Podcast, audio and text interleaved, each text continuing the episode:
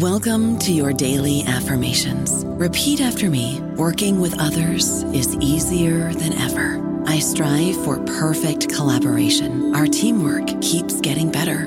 Yeah, affirmations are great, but Monday.com can really get you the teamwork you desire. Work together easily and share files, updates, data, and just about anything you want all in one platform. Affirm yes to start or tap the banner to go to Monday.com.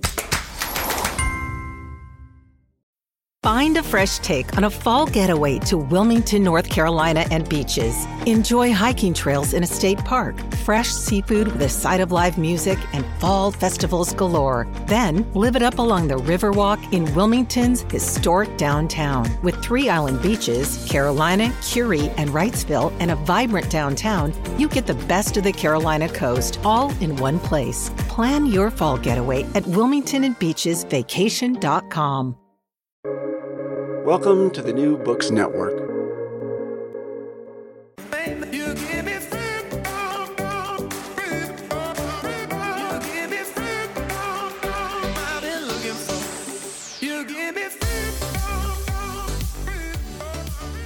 This is the Capitalism and Freedom in the 21st Century podcast, where we talk about economics, markets, and public policy. I'm Jon Hartley, your host.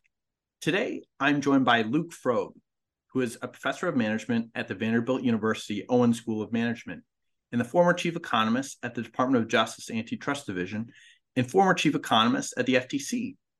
Luke is one of the nation's foremost experts on antitrust issues and is a leading expert in competition policy. Welcome, Luke. Yeah, thank you for having me. I'm thrilled to be here. Luke, I'm curious, like, where did you grow up and how did you first get interested in economics? Like, I know you did your undergrad at Stanford. Was that where you got interested in economics and where you decided that you wanted to get a PhD in economics? Yeah, I grew up in San Diego. I actually wanted to live at home and, and go to UCSD, and my mom kicked me out of the house and made me go to Stanford. So it was definitely my second choice. But you grew up uh, in La Jolla, right? Yeah, yeah, 50 yards from the beach. I mean, I, I had no idea. You know, when I grew up there, it was a middle class, you know, it was a middle class suburb. And and it's just you go back there now and oh my gosh. It's uh, funny. I met your parents uh, once um, on a, a family vacation I didn't meet you. Um, and uh-huh. it's just uh, a happenstance kind of thing. But uh, I remember I had heard a lot about you back in, in 2010, and, and since then we, have we've, we've met and got to know each other uh, a, a, little bit. But um, but you, so you grew up in La Jolla, yeah, uh, and then you went to Stanford, to Northern California. Uh, uh, is that where you first got interested in economics? Yeah, no. So I I was I wanted to be a physicist, and so I studied. You know, I got really excited about physics when I was in high school. I took took a physics class and I thought this is so cool. You know, I like the idea of modeling everything and that you could understand the entire world with with physics. And I and I got to physics and I mean I got to Stanford and I started taking physics and you have to well over half your required courses are are math and and physics. And so it didn't leave much time for for much else. And I found that you know, I was, you know, I was one of the smartest kids or, you know, the kids who did the best in my high school in my classes. But when I got to Stanford, I was just an average physics student. And um, so I, I, and my roommate was taking econ and he kind of explained to me what it was. I had no idea what it was. Anyway, so I, he showed me some of his problems, you know, and, and I could do them. And, and I kind of got interested with this. It was the exact same tools as physics. And I love the idea of being able to model stuff and understand stuff through models. And so I started taking uh, econ, and uh, yeah, I was, it was I really liked it, and I and I got interested. At the time, I was on the left side of the political, way left side of the political spectrum. I lived in Columbae, the you know the social change through nonviolence co-op and I got you know got interested in Marxist economics. I studied really hard. I remember I remember this one this one guy was a senior. You know, he's a senior at the house. I was I was in tenth grade, and uh, you know, and he and he you know he talked me through Das Kapital, and I was taking uh, John Gurley, who's a really good teacher, and he was a Marxist. And uh, at he, the Stanford he, econ department at the time. Yeah, he was in the econ department at Stanford, and he, he he introduced me to. He taught. I think he taught the core microeconomics class, and he was a really good teacher. It was really fun, and I thought, man, this is great. And uh, and and then I took his follow-on Marxist class, and I and I look back. You know, I had a, a a copy of Das Kapital. That was the reading in the class, Communist Manifesto and Das Kapital. And there's there are a couple other readings, but um, and I just I look back on that. I, I underlined everything. I just tried really hard to understand it. I could never understand it, and uh, it was only about a decade later, you know, when I when I you know I look back on it, I go, oh yeah, you know, they they don't they don't consider incentives. You know, they they just assume that you know everybody's going to work you know for the common good. And uh, oh my gosh, I, I'll tell you a funny story when when I lived in Columbae, they they modeled the house, and they still do, I think. Um, after, you know, they run the house by consensus, and it's really easy to decide, you know, which third world political you know, revolutionary we're going to lend our support to. But when it came, it was an old frat house, and there were some really nice singles and some really terrible quads. And when it came to decide, you know, every quarter we'd we'd decide who lived in which room, and we'd make the we'd have this consensus meeting, and and you'd have people arguing that for the good of the house and for the good of the social change through nonviolence, that was the that was the theme of the house. I deserve the really nice single. and and I, and I go this this can't be right and and it just it, it was kind of the first inkling that I got you know that that the the idea of kind of collectivism just just doesn't hold up with individual incentives. And and people were just naked naked self-interest in these in you know who decides who gets to live in which room. But when when there wasn't a cost to to to lending our support to third world revolutionaries you know that was easy to decide. But anyway it's kind of it was kind of funny looking back on it. That that's fascinating. It's it's funny how uh, central planning seems to work really well i guess in a in a small family where you have sort of a you know dictatorial sort of parent or two uh, central planning works qu- quite well, strangely. Uh, but when you expand it to, to more people, yeah, I guess to the size of a frat house or, or a school or a country, things seem to go uh, um, really south in terms of efficient allocations. I like to show my students at Vanderbilt. I show them some. Uh, there's a great Tyler Cowen and Alex Tabarrok at the at uh, George Mason run this uh, kind of online university called Marginal Revolution and uh, they have these great series of videos and one of them is on private property rights. And they talk about you know the the birth of modern china which was you know in Xiaogang village when these villagers got fed up with with collective you know ownership and nobody nobody's working very hard because you know you you know you got you know you got all these people in the village and you only get you know a, a fraction of you know if you produce an extra bushel of wheat you only get a fraction of that and so you had people people free riding and uh, they divided up the collective land into pri- private property and signed everybody a parcel of land and they call it the household responsibility system. And and output went up by a factor of six when you you know you have the incentive aligning effects of private property. And uh, and yeah i just i'm i've shown that to all my students but the same thing happened same thing happened in in Vietnam. Same thing happened in with the Pilgrims when John Bradford came over on on the Mayflower. They had collective land ownership. Nobody was working, and uh, and and then you know he, he assigned private property, and and that you know that we were we all learned the myth mythology of of of Thanksgiving, you know, were the reality of Thanksgiving was that that it was private property that we all all would be thankful for. So I make my kids watch that every Thanksgiving, and then we go around the table. What are you thankful for? And everybody says private property. oh, that's too funny. That that's too funny. So I take you know you decided to get a, a PhD in economics while you were at Stanford, and, and you got into uh, uh, University of Wisconsin. You did your PhD there. I'm curious, how did you first get interested in antitrust and, and competition policy? Yeah, so I I wanted to get out of state. I mean, I got I could have gone to Stanford. In retrospect, I you know anybody's listening to this who's a you know going to econ grad school, go to the best school you can get get into. And so I probably should have gone to Stanford, but but I wanted to get out of California. I'd spent my whole life in California. And so I went to Wisconsin just because the people were so nice there when I visited. And they're really good at econometrics. And that's what I was, I took the first year econometrics when I was at Stanford. And so I studied econometrics at, at Wisconsin. And I got a job down at Tulane. And it, that was kind of fun. But I gave a paper at the Justice Department and, uh, and I wrote my thesis when I was at Wisconsin on, I was a time series macroeconometrician, but I wrote my thesis on uh, time series of profits and concentration, which was, I don't know, it was, it was a esoteric topic, but it was, it was in my using my methodology of time series econometrics and uh, and I gave a paper at the Justice Department. And they offered me a job, and I was the data guy at Justice for eight or ten years and uh, that's that's basically how I how I how I you know and then I learned when at the Justice Department I learned everything I know about antitrust and competition economics you know. That's fantastic. So you, you grew up as a as a as a staffer. Um you spent many years as um, as a staffer before um coming back to academia.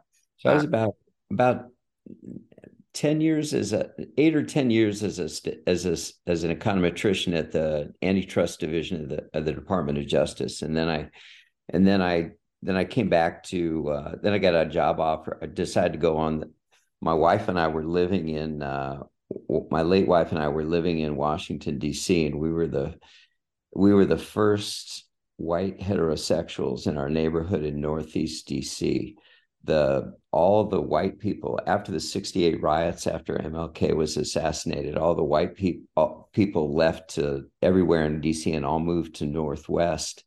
And uh, the the the block breakers the you know the the were the gay men in the early 80s and when they died of aids then the white heterosexuals moved in. And uh, i mean it's just and so we were the we were the first white heterosexuals on our block in Northeast DC, and that was oh, there, there were all these kids there on our block, and they had you know they'd never we're we're a mile away from the from the best museums in the world, best free museums in the world, and none of them had ever been. So my my wife and I every Saturday morning we take all our kids in our neighborhood and take them to take them to go see all the you know the the free stuff around and the most fun we had was taking them to the Tank Museum in Aberdeen, Maryland. There is hundred acre big plot of land out in uh, the midst of Maryland, and uh, it's just filled with every tank that's ever been produced. It's it's wow. wild. Yeah, you can take take your kids there; they can play on them. It's, they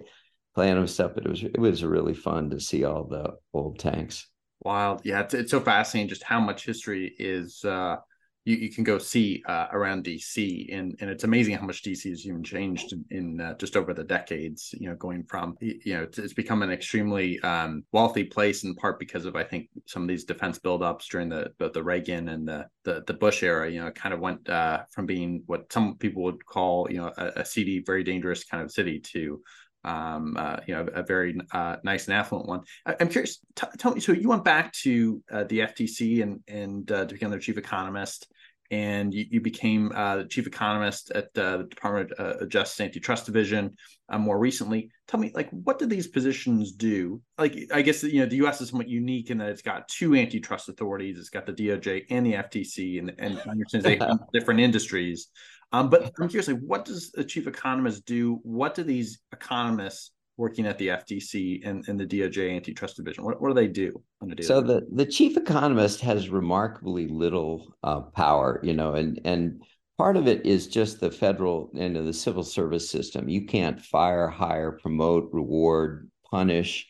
You can't do anything to align the incentives of the individuals with the goals of, you know, whatever your goals are. And the staff is largely, you know, you know, they're very suspicious of the political appointees. And the advantage I had, at least the first time I went around, you know, I I knew most of the staffers from my time, uh, or I knew a lot of the staffers, and I was I was you know I was a staffer like that, and we we'd share you know I'd go over there and eat lunch. One of my best friends worked worked at the FTC, so I had the advantage of that, and so I didn't I I was able to the we'd have these Monday morning staff meetings, and the bulk of our work was just merger work. So, you know, there, you know, you get a every merger has to file a Hart-Scott-Rodino. You know, if there's if they're big enough now, I think it's about fifty five million. You have to file a form with the federal government called the Hart-Scott-Rodino form, and it goes to both agencies and they decide whether they want to investigate it. If they both want to investigate it, then they have to, you know, decide whom who gets to do it? And um, there's there's a little bit of a kind of historical difference but you know basically if if there's a big merger and they want to investigate it you know there'll there'll be a fight over it. But uh, yeah that's that's and the chief economist so that's what i did as chief economist. The staff economists they're organized as functional organizations and and and i've actually written a paper about this why i mean some some agencies sprinkle the economists along along with you know with the attorneys in the in the in the in the agencies. But justice and the FTC have this functional organization where you where the economists do their own work and they they analyze a merger and send it up the flagpole. And they're just the economist criteria is hey is this merger good or bad? And the attorneys have a you know different focus. Their their focus is hey can we win this one in court and so they're always at odds, or if they're doing their jobs, they should be at odds with each other. They should not be cooperating with each other. And and it was my job at the top of the food chain when the when the recommendations came up from the from the economists and the recommendation came up from the from the attorney, it would it would be up to the senior staff members to go ahead and uh, decide you know to duke it out and at the at the staff meeting and decide you know i would i and i would represent the econ point of view and the the attorneys would represent the staff point of view. And sometimes i disagreed with the staff and sometimes the you know the lead attorneys you know or the not the lead attorneys but the attorney um, managers they disagreed with their staff too. So and and then the, it would ultimately go to the chairman or to the assistant attorney general if we're over at the Justice Department. Um, so so anyway, yeah, that was that was my job as the chief economist. That's absolutely fascinating. So I want to talk about the history of antitrust for a moment. So in the late 19th century, early 20th century, we start with all the big trust busting era, you know, big monopolies, you know, Teddy Roosevelt, Sherman Act, Clayton Act, you know, uh, Louis Brandeis, sort of the first era of of uh, sort of antitrust policy or any sort of concept of, of antitrust policy. You know, this is also um, you know after the first century of kind of seeing some meaningful amount of economic growth in sort of the you know, 1800s. Um, you, you get this sort of response to you know very very big um, firms, you know the so-called trust, the big banks, um, you know the big uh, oil companies, the Standard Oils, and so forth. Um, and then, sort of a few decades after the war, in the sort of 1970s, 1980s, we see uh, Bork, the Chicago School, the Consumer Welfare Standard, which was you know very dominant uh, from that period of time in antitrust policymaking and uh, how the judiciary approaches mergers uh, and how the FTC and, and DOJ approach mergers. And and now we have uh, the in, in the sort of late 2010s the emergence of the so-called uh, new Brandeisians. Um, and I'm curious, you know, what do you think about this trajectory, and who do you think has it right here in these sort of opposing uh, uh schools of thought uh, when it comes to antitrust policy? Well, you know, so what's happened? What I've seen in in my lifetime. So I got I got there at the tail end of. there was actually a, uh, Reagan appointed, um, you know, Stanford professor, and he had a very kind of economics approach to to antitrust. When I got to the Justice Department, I was it was the it was the tail end of Reagan, all through Bush, and the beginning of Clinton. That was my that was my tenure there, and and the Reagan Revolution, and and so I'm I'm I'm kind of passing over the early part, but but this is what I've seen, and I I don't study history. I kind of have the Joey Ramone view of history that you know that's not where I want to be. Uh, so I don't care about history because that's not where I want to be. Rock, rock, rock and roll high school. but so I, I actually don't know that much about the early history of antitrust, but but I do know the the history of antitrust. You know, beginning you know with the tail end of the Reagan Revolution and economists were in firmly in control of antitrust policy, and the attorneys you know their their memos would come up and the economist memo would come up and they they often complained that it was harder to get an, a, merger challenge out of the justice department than it was to win one in court and and that was largely right i mean mainly because the courts were the courts were uh, you know they you know, this was the this is the time of Vons supermarket. You know, when we had, you know, the way the way they analyze mergers, they delineate a market, and if the shares are big, it block it. If it's a if, if it's a four firm going down to three firm, it's a four to three, three to two, or two to one merger. You know, you're they're gonna they're gonna challenge it. But you know, this is the time when they were challenging, you know, mergers that were, you know, 20 to 19 mergers. You know, it was it was just nutty. There was no there was no rationale. There's no economic rationale for it. And the the uh, the the basically starting in the 68 guidelines you know they they tried to write down some rationale and say hey we're concerned with market power. And so and and by the time that got to the to the 80s and i and i i don't know the history of it before it you know before i got there but it was the economists were in charge and we would you know we'd say look is this merger going to raise you know is this merger going to raise price and and that was the that was our main concern. And and uh, we would we would build models and and you know build empirical models and or or you know kind of look at look at look at cross sectionally if there were markets across you know like if there's you know supermarkets and we see a three to two you know, if we if we compare a, a three firm market with a two firm market, and is the price higher in the in the two firm market, and that would be that would be an empirical model of merger, or we see consolidation in the industry, and there was some you know some data that we could look at, and we ask where whether price went up. But by and large, the most of most of our work was building models. We'd we'd model how firms compete, and then we'd use the model to forecast or simulate the loss of competition following merger. And basically, what what the major models say is that you know four to three, three to two, and two to one mergers are bad, and that's basically the the mergers we block. But we you know we'd have to support that, and you know it would obviously depend on on how sensitive demand was to price. If if demand is very sensitive to price and you try to raise price and you lose a lot of quantity, then you know you're you're making more on the stuff you sell but you're losing a lot of sales and and um, that that would make the merger uh, unprofitable. And so that's the kind of stuff that and we estimated demand and we simulated you know had some you know built models. And what i'm known for is building these very tractable tractable models that are that are actually used by the justice department. They're they're online. If you want to try them out at competitiontoolbox.com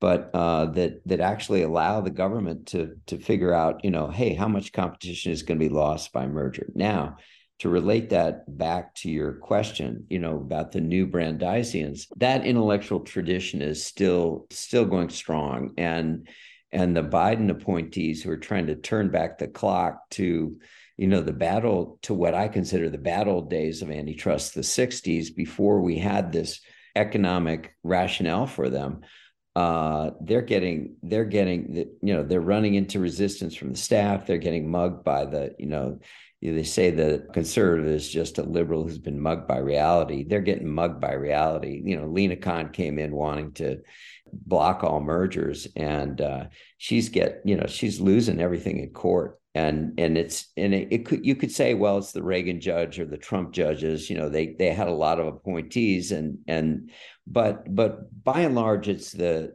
development of the common law, and uh, the common law uh, has evolved. You know, and it, you know, again, this is this is not my area of expertise. I'm just relying on basically my co-author, uh, this guy Greg Werden. He he spent his whole career at the at the Justice Department, 40, 40 some odd years. He's written, you know, probably 300 articles on antitrust and and written a book about the history of antitrust. And he's just he's told me that you know that that the courts have moved you know and it's very hard to move it back. You can't just come in and say oh yeah we're going to we're going to turn back. We can bring cases but we ultimately got to win them in court. And uh, they're they're they're not very successful at you know kind of turning the law around. And and you know that that's as it should be. I mean you know they're not you know the these are enforcement agencies.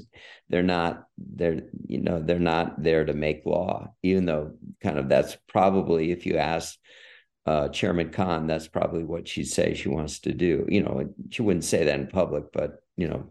So it sounds like uh, in terms of like criteria so in this, I think pre Lina Khan, you know, consumer welfare mm-hmm. era um, of you know DOJ, FTC, in, in terms of and then, then how the courts have, have sort of thought about these things in terms of the the mergers that aren't permissible. These those are sort of horizontal mergers that are sort of you know three to one, two to one, four to one um, type um, uh, arrangements. Now, I recall there there was sort of like maybe a change that like you know, vertical mergers are thought of very differently. You know, if um, if there's maybe some sort, sort of synergies and that they're they're vertical mergers being you know they're not competing um, directly against each other. Um, and, instead, they're sort of at different the two yeah, merging firms are at different points in the um, uh, right. The way the way I would phrase it, look, is when you when you combine substitutes, you know. So I'm I'm worried that that that if I raise price, I'm going to lose money to you. I you know I I don't. That's that's what I care about. But if I buy you, that changes my profit calculus. So I'm no longer worried that I'm going to lose lose consumers to you and or dollars to you. And so so if i buy you that changes my profit calculus and i'm more willing to change to to raise price. That exact same logic if you use that exact same logic on a vertical merger the if, if you have a vertical vertical merger between two different stages at the, in the same vertical supply chain they're complementary products. And if you apply that exact same logic to complementary products, then a merger would reduce price. You know, it's like why do why do super supermarkets own their own parking lots? Well, if they didn't, they each of them would try to raise price to capture a share of the shopping dollar because you need to consume both, you know, the grocery store and the parking lot in order to to buy food and and when they compete they raise price and if you you let them you let them merge then they lower price. And so it's the exact same logic that leads us to to challenge horizontal mergers uh, would lead us to kind of let vertical mergers go through. Now having said that there's a little bit of complicated you know the the one the one part of the story that i didn't get was well what happens to to rivals non-merging rivals? And there is this effect called raising rivals costs that uh, that that complicates the vertical analysis but but the you know the first order merger effect is the exact opposite of in vertical is the exact opposite of of horizontal. So, so by rivals do you mean things like collusion and price fixing? Like i, I remember no no no. I mean i mean so so if if uh so when I was at the when I was at the Justice Department, we brought a vertical ver- vertical merger case, and you know i'm not allowed to divulge the internal deliberations of the justice department but you know given what i just said you can probably figure out it whether i thought that was a good case or not. We we blocked at&t time warner. And uh AT, you know time warner had content at&t had distribution they owned direct tv they were everywhere. And our theory of the case and you know i, I you know i supported it uh you know in in when I was at the Justice Department. It was really, really fun to watch. It's the first vertical litigated vertical merger case in over 40 years. And our theory of the case was that the merged firm, AT&T Time Warner, would raise the price of Time Warner content to non-merging firms like Comcast and that would be an anti-competitive effect. And the pro-competitive effect of course as i said before that when you combine complementary products there's an incentive to to lower price and sometimes that's called uh, the elimination of double marginalization. It's it's it's more nuanced than that but that's that's the offsetting effect and figuring out how to balance the raising rivals cost against the vertical coordination or the vertical alignment of incentives which is pro-competitive is very nuanced, very difficult, and uh, those those cases are a mess. And uh, there's, you know, I pity the judge that has to, to decide that. I mean, you know, that they do their best but i mean this is this is really nuanced kind of economics you know this phd kind of style nuanced stuff. And uh, you know i i built these vertical merger models and and just explaining them to somebody you know with non-merging right if you if you don't have non-merging rivals they're they're they're pretty easy. But uh, but if you have the non-merging rivals then you need game theory. And it's and and again you know i build those models. My closest colleague is a mathematician who's who's uh, who's interested you know we build these game theoretic models of competition and and simulate the loss of mergers. And and I just can tell you from working with these models that the vertical merger the, the simple logic of vertical mergers they're almost always good. It's really hard to find find a vertical merger where the effect on non-merging rivals offsets the benefits to consumers, you know, of the vertical coordination between the merging products. Fascinating. So I'm curious. I'm going to uh, press you a little bit on okay models. Um, I'm fascinated by uh, this topic in general, and it is a very unlike other areas of economics. I feel like you know applied microeconomics. Think about tax policy, uh, you have these sort of natural experiments where you know you can look at a tax change and you know you have a say a treated state that you know lowered tax rates and a control state that didn't. And you know you sort of look at the differences you know uh, on on various outcomes like you know revenues or growth or something like that. You measure that as your treatment effect. And you can do that in a lot of places. But you know co- competition is just uh, inherently a, a very uh, difficult and, and sort of very very model driven um, type of of economics um, you know, industrial organization, even though you know, we call it, you know, the new empirical industrial organization or, or, the new empirical IO, sort of revolution of the 80s and 90s, it still relies on, even though it's empirical, it still relies on a lot of model assumptions. So, like, I'm curious, you know, when you think about you know, measuring consumer welfare, you know, this is the whole idea that uh, you can reduce dead weight loss and, and increase you know, both, uh, you know, consumer surplus and producer surplus by making sure that that we have competition uh, and that we don't have uh, monopolistic firms.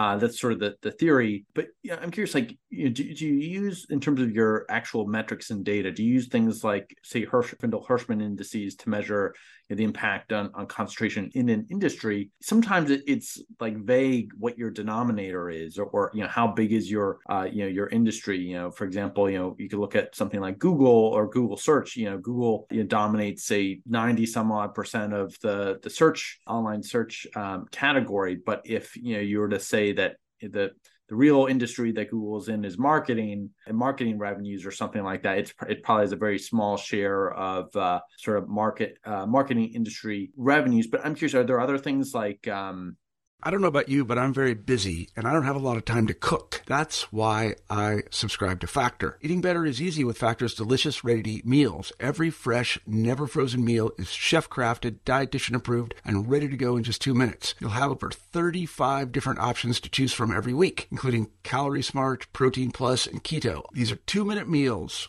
Factor meals are ready to eat and heat, so there's no prepping, cooking, or cleanup needed.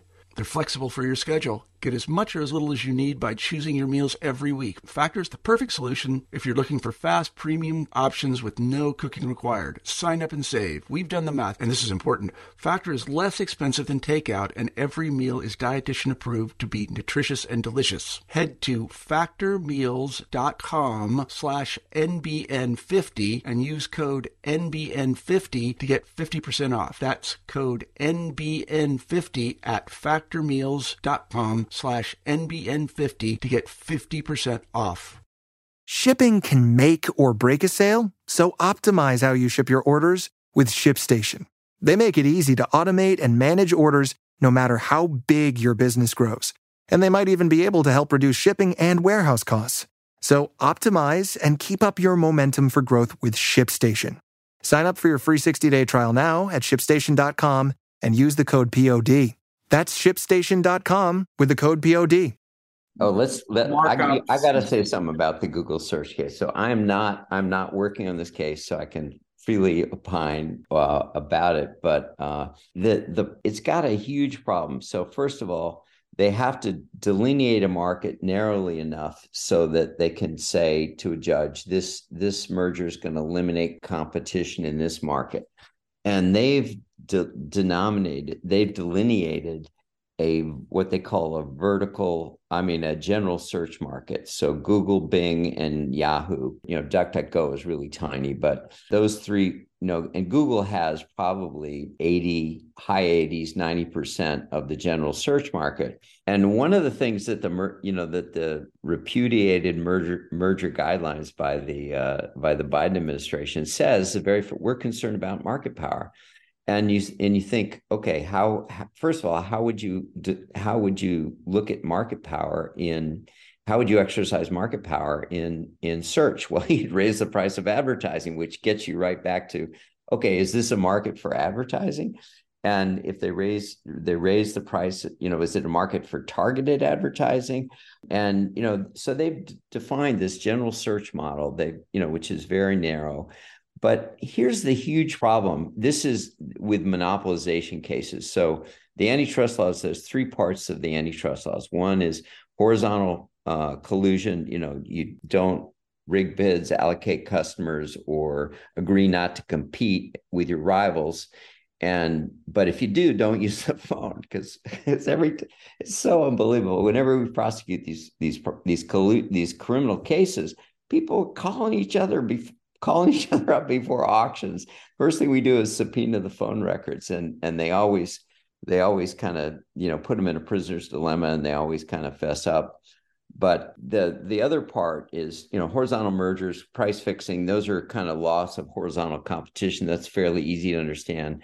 The monopolization cases are much much harder to understand. So first of all, you've got this you know paradox that you know we're only going after really successful firms so google's a really successful firm. How did they get that way? They innovated more than anybody else. I mean i remember when i was back at the ftc we had google, google came in gave a presentation to us and they talked about how they developed their search tools. And so what they do is they they find they find something wrong with their search tool. And the example they they gave us was you know when you when you search for for essex it came up with porn sites and they say okay something's wrong with our our algorithm and it and they it and it's a very com- you know it's and it's a very complicated problem but they've simplified it down to to you know they when you put a query in they put it in their own language and when when they turn that language into a search they have this reduced set of instructions that give you an, an answer in less than a half second. I mean that's that's if they can't do that people won't use it and so so they've got this pretty complicated system. And so when they find problem like essex they play around with the code and they figure out what the problem is. And then they and then they a b test it. So then they take they take a bunch of queries and they send them you know they're coming to google search and they send them to the new the new and upgraded google search. And they send some to the old search. And then they show they show a bunch of people on Amazon Turk. You know what Amazon Turk is? Yes. So yeah, so eh, they have paid people who who look at the two searches and and say, well, this one's better or this one's not better, and they won't ad- adopt an innovation unless if it lowers the quality of the search. And they, you know, they've been doing that for 20 years, and it's no wonder they have the best search engine in the world and because they've been working hard on you know working harder on it than anybody else and the fact that they're big I, I, I don't know it's just it's there's so many problems with that thing and here's the killer but here's the killer so if you look at look at all the big monopolization cases that occur once a generation, you look at uh, the IBM case, you look at the Microsoft case, you look at you look at the Google case. You know they those are all monopolization cases. There's no relief what are you going to do? I mean, and and and what are we going to do to Google? We say, hey, you you can't have such a good search engine. You got to you got to give some share to somebody else. I mean, or in Europe, you know, they they gave people a choice. You know, they say, hey, you can't you can't be the default engine on Android, and so they gave they gave consumers a choice. And what did consumers choose? They all chose Google because everybody knows it's better. So now you're the antitrust authorities. What what the f is the Justice Department going to do if they win this case? And I, and there's no relief. And and if you look ahead, reason back, chapter five of my textbook, you know what what everybody should do is look at okay, what are we going to do if they win this case? Well, they don't know what they're going to do. There's no relief, and if there is no solution, there is no problem. And and it's that's just it's such that's the real problem with these cases. There was no solution in the IBM case. There was no solution in the Microsoft case, and there certainly is no solution in the Google case. That's not going to make everything you know, it's not going to harm consumers. And maybe that's the reason they want it. you know, if I were a conspiracy theorist, go, oh, they're very clever. They get rid of this consumer welfare standards so they can break up Google and, and not be accused of, of harming consumers because we don't care about that. Anymore. I don't know. So, look, I want to get a little bit more into uh, the details of, you know, how exactly we measure the impacts on consumer welfare and the, the types of models. Uh, I want to push you a little bit on the, the types of models that you're using because you know IO empirical IO it still relies on models and some model assumptions, unlike say applied micro where you know you have sort of like a treatment and control group, and you know you, the treated area receives the tax cut and the control group doesn't. You can look at various outcomes like output or or you know uh, you can look at things like tax revenues and so forth. In IO and antitrust uh, sort of economics, you're making some, you're relying on some sort of assumptions. What does the demand curve look like? You know, what does, how do you measure the amount of consumer welfare that's gained or lost? You know, the, the whole theory kind of hinges on you know, that an, a monopolist has a demand curve that looks a certain way. Uh, you know, an oligopolist has, has uh, you know, demand curves that look a certain way in a, a perfectly competitive market. You know, demand curves that look in, in some way. You have to measure demand curves um, somehow, and you have to measure, you know, cost curves um, somehow. I- am curious, you know, do antitrust authorities how do they like measure markups when you have you know difficulties measuring things like marginal cost? You know, it's not easy to um, you know attribute um, marginal cost. Certainly, if you're working with a, a multinational company, you know, things can be a, a little bit difficult. Um, how do you measure opportunity cost? Do you uh, do you assume things like Cournot competition? You know that has a, a, a big sort of so element to it. Do you things like BLP, know, Berry Levinsohn? that's a great question. That's a great question. So when you're doing model-based inference, you can use the model to you you basically fit the model to what you can observe, which is the the current data. And typically, you don't have very good data. You don't have the time or luxury to run a complete generalized demand system. You know, you're lucky if you get an aggregate elasticity and some shares, and that's about it. But been a lot of kind of effort to you know on the demand side saying okay let's let's try to let's try to develop these really really cool conceptual you know these flexible functional forms we'll develop these really interesting ways to estimate them there just isn't time in a merger investigation to do that and it doesn't matter. You know the time the times when we've been able to to get a sophisticated you know demand model uh you know like blp and estimate it and then simulate the the effects of the the merger you know it, it just didn't matter that much. And one of the things you also asked about was uh, relative just a simple functional form like the logit model, which has you know just two parameters, and and so you give me some prices, shares, and aggregate elasticity of demand, and I can simulate a merger. And if you you tell me that you know these two products are closer than others, put me put them in a nest, and and uh, you give me some you know accounting data, and I can calculate you know price cost margins, and I can fit the model to those those data. Or you know if i don't have those data i can assume a, a, competitive interaction write down all the first order conditions that define the nash equilibrium and then and then use those to to back out the marginal the unobserved marginal costs. And then so in the in the first that's called calibration because it's not it's not really estimation but it's but you see calibrate the model to to the shares and the prices and the elasticities and and the, you know and and any margins you can observe you know it's maybe four or five pieces. The shares and the prices you know say it's a 10 you know a five firm industry so that's 10 pieces of information. And then and then you get an elasticity and the and that's that's another piece of information and and you can you can use all that information and back out back out the parameters of the of the model. And then you say okay well you know what what about if these two firms are closer substitutes than each other? Okay we'll put them in a nest that adds another parameter. You give me a margin and and i can i can back out that nest parameter.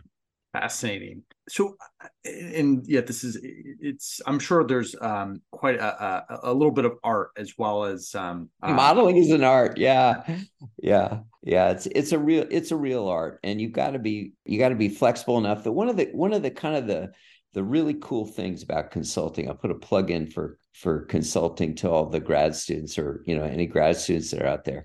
When you're an economist an academic economist you you choose the questions you answer and you choose questions that you can answer precisely. And so the questions that we can answer precisely are really really really narrow ones and nobody nobody gives a damn about them. But the ones that people care about are the you know kind of the the less precise like is this merger going to raise price? Is is this and typically there's not enough information to run uh, there's no good natural experiments either cross sectionally or or with time series data or the the the the data are not available or it's in lousy lousy condition. And so you you ha- really have to go to a model based counterfactual. And so you say okay the the the observed world is what I can observe, and the counterfactual is the post-merger world that I can observe. And once I calibrate the model, you know, to the observed observed world, I can use it to to forecast or or simulate the the unobserved counterfactual, which is the post-merger world. And you know sometimes the counterfactuals are different. We observe the monopolized world. What would the, or that we we observe the the collusion world and we want to know what would have happened if these guys were competing. Well you know we can calibrate a model to a collusive observed equilibrium and then back out the then use those parameters to figure out what the equilibrium would look like if they were all competing. And uh, you know they're they're they're basically Nash equilibrium models, and we've developed these models that work for for bidding, for bargaining, for price setting, for quantity setting, for advertising, for you know, for you with cap capacity constraints, you name it. I mean, that's that's what we do. You know, we build models the cal you know tractable models that we can calibrate to you know just a few pieces of information for all different kinds of industries and uh, that's that's been my professional life it's really fun it's really interesting and uh, it's fascinating well, it's fascinating. Uh, you know, this whole uh, uh approach, uh, I think, uh, to using models to think about, you know, how competition um, uh, impacts consumer welfare output, you know, the, the, the whole idea, you know, it, it, all goes back to that, you know, theory about if you have a, a monopolist compared to the perfectly competitive case, you you have less Q or less output, and and, and this is sort of everything in between that, um, trying to you know, think about um, how mergers um, impact things like output and consumer welfare. I, am curious, like, I want to uh, just ask one sort of question here on yeah. Uh, big tech and sort of uh, national security, which I think is a, a little bit different I think, a, a bit of a newer uh, uh, front uh, in these discussions, and it's different, I think, from just the um, simple, um, uh, Lina Khan approach of you know everything that's big is, is bad, or the or, or for example, um, the approach of you know they've gone after the you know Microsoft acquisition of Activision Blizzard, um, I, I, think the the big tech sort of national security thing is is a little bit different, and I think that's one area that certainly irks uh, some uh, Republicans and, and, quite a few Democrats as well, which is um, you know even though um, you know tech firms provide lots of consumer surplus, you know you have all these apps like you know, Gmail and Facebook they give away for free. You know, there's some caveat that they're selling your data and there's maybe some property rights issues there. They do sort of have a tremendous amount of political power you know, Twitter censored the Hunter Biden New York Post laptop story as sort of false news weeks before uh, the 2020 election. It turns out, you know, that story was actually true. You know, Apple is now canceling Jon Stewart's show apparently because it is talking negatively about the Communist Party of China. You know, there's some argument, which is really a political argument, not an economic one, that you know these companies you know may be influenced or captured by foreign enemies in that sense, are, are Google and Facebook, you know, too large and too, and too powerful in a political sense? You know, should political slash national security considerations matter when it comes to antitrust regulation, or is is this really more in the domain of something like CFIUS rather than say the Department of Justice and the FTC? Yeah, I mean, I, think that there there are valid privacy concerns, and the tech giants are doing their best to address those privacy concerns because you know they obviously you know the the GDPR has been been oh yeah one thing you did not ask me about is the difference between you know China the US and and the and and the EU and oh my gosh it's it's we'll we'll talk about that in a sec but the GDPR is has almost killed innovation in in in Europe you know what what is just amazing to me is that the the lack of innovation in Europe i mean if you look at you look you know there's a lot of kind of there's a lot of metrics that you could use is like you use you can use the number of unicorns. There's a, there's actually a guy at Stanford, this uh, Ilya, I forget, he's got a Russian name, ST last name, but he he collects data on unicorns. He'd be a great guy to interview on your show. You know, the number of unicorns in Europe is is pitiful. I mean, they they really undercook cook their coverage, or or you know, relative to the U.S. You look at the age of of companies on on say the CAC 40. You know, what's the the age of the top 10 firms in Europe versus the top 10 firms in the United States? They're all over 100 years old in Europe. In the United States, they're they're 25 years old. That's the average age of the top 10 firms.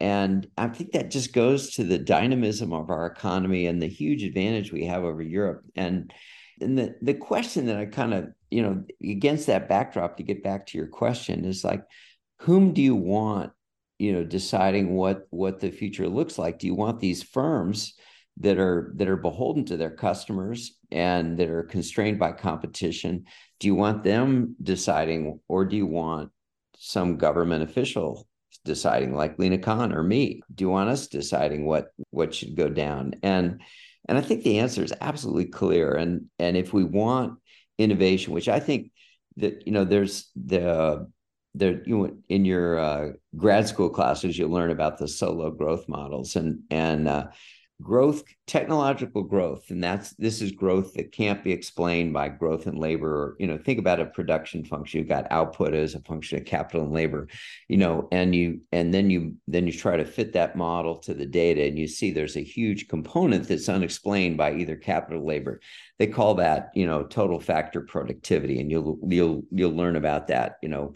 That is is the technological innovation that that drives our standard of living. I mean we we we have grown you know and what makes us the richest country in the world is that we we started growing a lot faster uh, than anybody else so, you know a long time ago. China china has been unbelievable you know since 1978 when they kind of got private property and kind of got you know got this this version of cat this version of capitalism uh, they've grown really, really fast, and uh, their standard of living is, as you know, gone gone up really fast. But it's this incentive alignment, kind of letting the markets do their work. And President Xi, I think, has probably killed the egg that or goose that laid the golden egg, and by attacking all the the growth firms in China. But but I mean, I think yeah, the counterfactual to that thing is okay. Yeah, yeah, you might be right. You know that there is some some threat to national security. But I mean,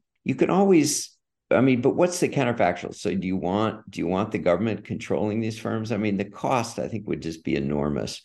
And always think about, well, what's the alternative? Well, you know, so we got a bunch of government bureaucrats deciding, you know, what these what these firms can do. And, and you know, there's always a there's always a balance, but but and you know, when we go from administration to administration, it's a little movement you know left right but you know basically in antitrust we agree on on what the goal is. You know the biden administration has been a uh, an outlier in that you know they're they they want to they want to turn back the clock. And and the institutions of government are not letting them. The courts are not letting them and congress isn't letting them. And and that's the beauty of our checks and balances. You can't just come in here with a you know a an overzealous what i would call a, a, a zealous or you know I, actually i've never heard that word without overzealous over in front of it. But but uh, a zealous a zealous enforcer who thinks that way too many mergers and that's the that's hurt harmed American consumers. And it's I think that's just a radical misreading of what's what's happened. And and we are so friggin lucky to live in the united states where we have this relatively open innovative economy because there there was that's what's making us you know that's what's making us rich. And uh, you know let's let's not let's not lose sight of that. And all you have to do is look at places like like europe where you know they you know, if you want to innovate in Europe, you know, you, first of all, you know, they can't tolerate the kind of inequality that comes from innovation. They couldn't tolerate a, a Jeff Bezos in Europe. You know, they they you know, so Jeff Bezos wouldn't wouldn't be able to innovate in in in Europe.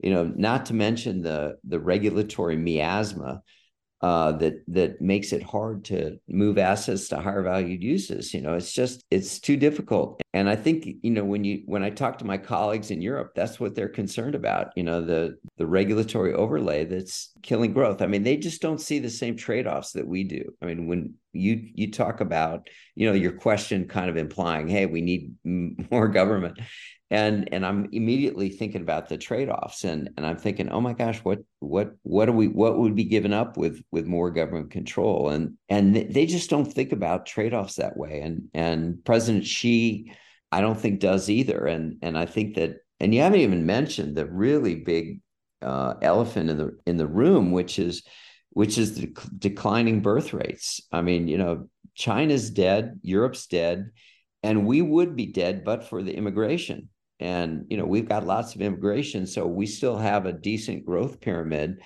And you know china's china's growth pyramid is is starting to get inverted as is europe's.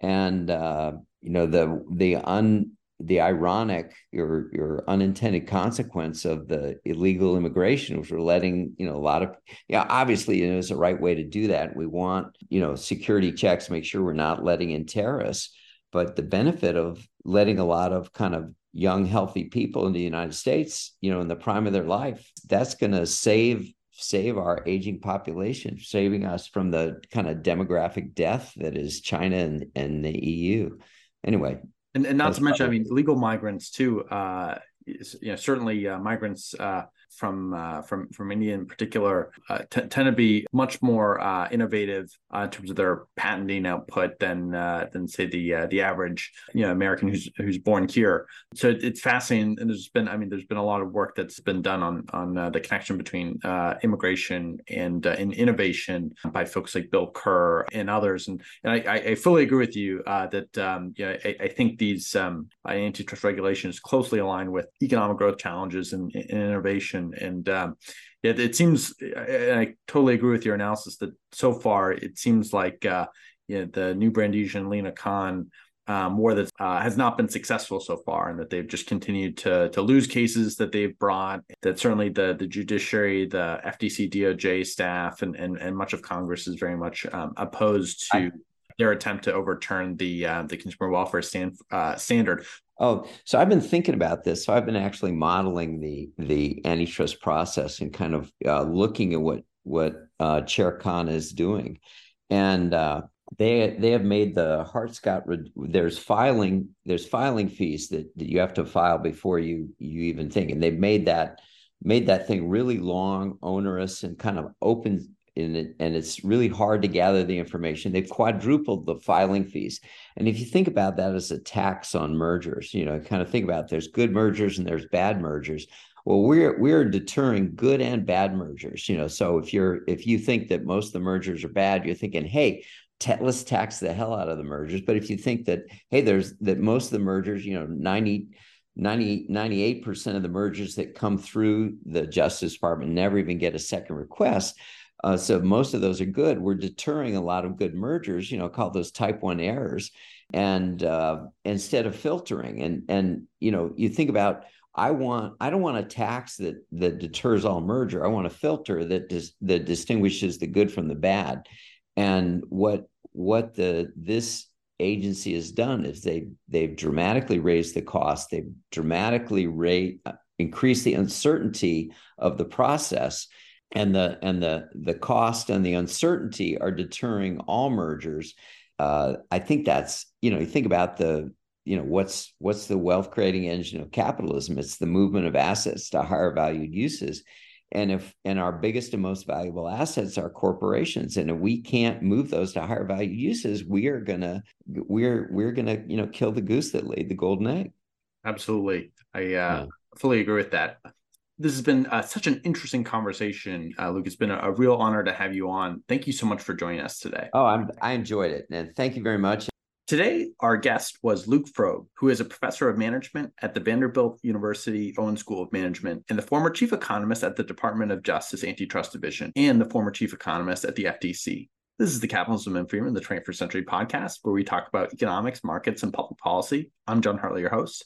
Thanks so much for joining us.